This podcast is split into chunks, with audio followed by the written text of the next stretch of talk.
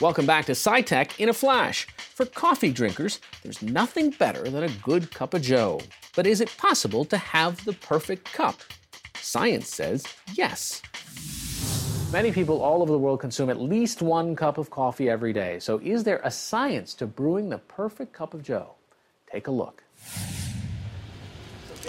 You probably start each morning with a cup, but what is it that makes coffee the revered beverage it's become? World demand for coffee beans is expected to hit a record high this year, and as demand increases, so does the popularity of locally owned coffee shops that do everything in house. We visited two local shops to learn more about what goes into your cup of joe. Our first stop, W.C. Clark's The Cheese Shop in downtown State College. Owner Bill Clark comes in bright and early every weekday to roast fresh coffee beans. Dump it in when the temperature reaches 420. When you dump, it really goes down because they're cold. And it builds its way up. When it hits a certain temperature, I reduce the heat. And then, depending on the bean, I wait. I have, I have an internal clock, right or wrong. I have an internal clock. So you're listening for the first crack is the bean expanding, doubling in size. And there's a shell on it like there's a shell on a peanut and it's tight and it pops that shell.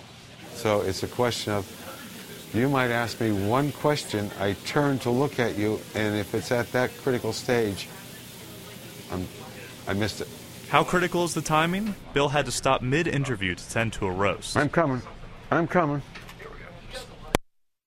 He came back though. Then the second pop is a conversion of starches and sugars and the bean gets darker and oils start coming to the surface. And you don't want to do it too long after that because then they get dry. To learn more about different brewing methods, we visit Rothrock Coffee, a newer coffee shop in State College whose menu offers coffee brewed a variety of ways. We spoke to barista Joyce Young about the different types of brews. At Rothrock, we um, roast all of the coffee we serve in house, um, and we don't do any dark roasts. So, all coffees before the second crack of the roast um, to bring out the fruitiness and good sugars and acidities of all of our coffees. For filter coffees, which honestly is also where our coffee shines, um, we have a few different brew methods to bring out different um, flavor profiles and different bodies of the coffee experience. Pour overs are most commonly um, you see uh, the Chemex and, or the V60. And the best thing about pouring over is that the way that when you first put in the right temperature water in there, it blooms and releases that carbon dioxide, releasing all the flavors of the coffee. And then when you, as you continue to infuse, um, the method that we use um, actually creates agitation or turbulence in the coffee bed. Another brewing method offered at Rothrock is the AeroPress.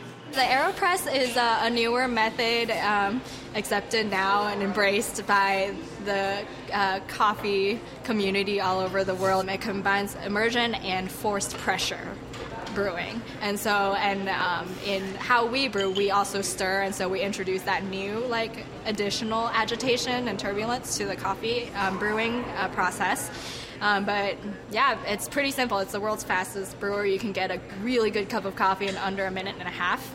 You immerse, and then you invert it, and you press it, and it gives you a 240 gram cup of coffee. And so you could do um, a, a, really high recipe, like a really high dose of coffee in to not as much water out, and then brew it with a longer time so that you get a very strong concentrate of coffee out of the press and then just add the same uh, amount of hot water after that to the volume of the mug.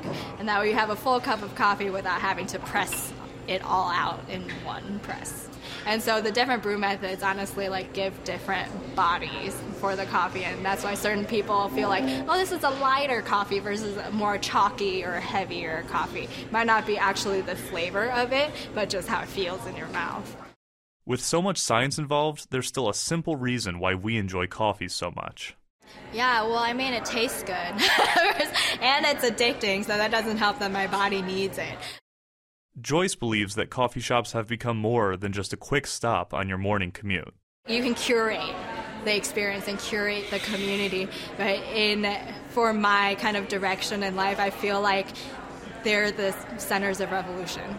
You know, like they're the centers where people can tell their stories, share different opinions, yet bond over the same coffee. When you consider all of the factors needed to brew a good cup of coffee, that's what makes it good to the last drop.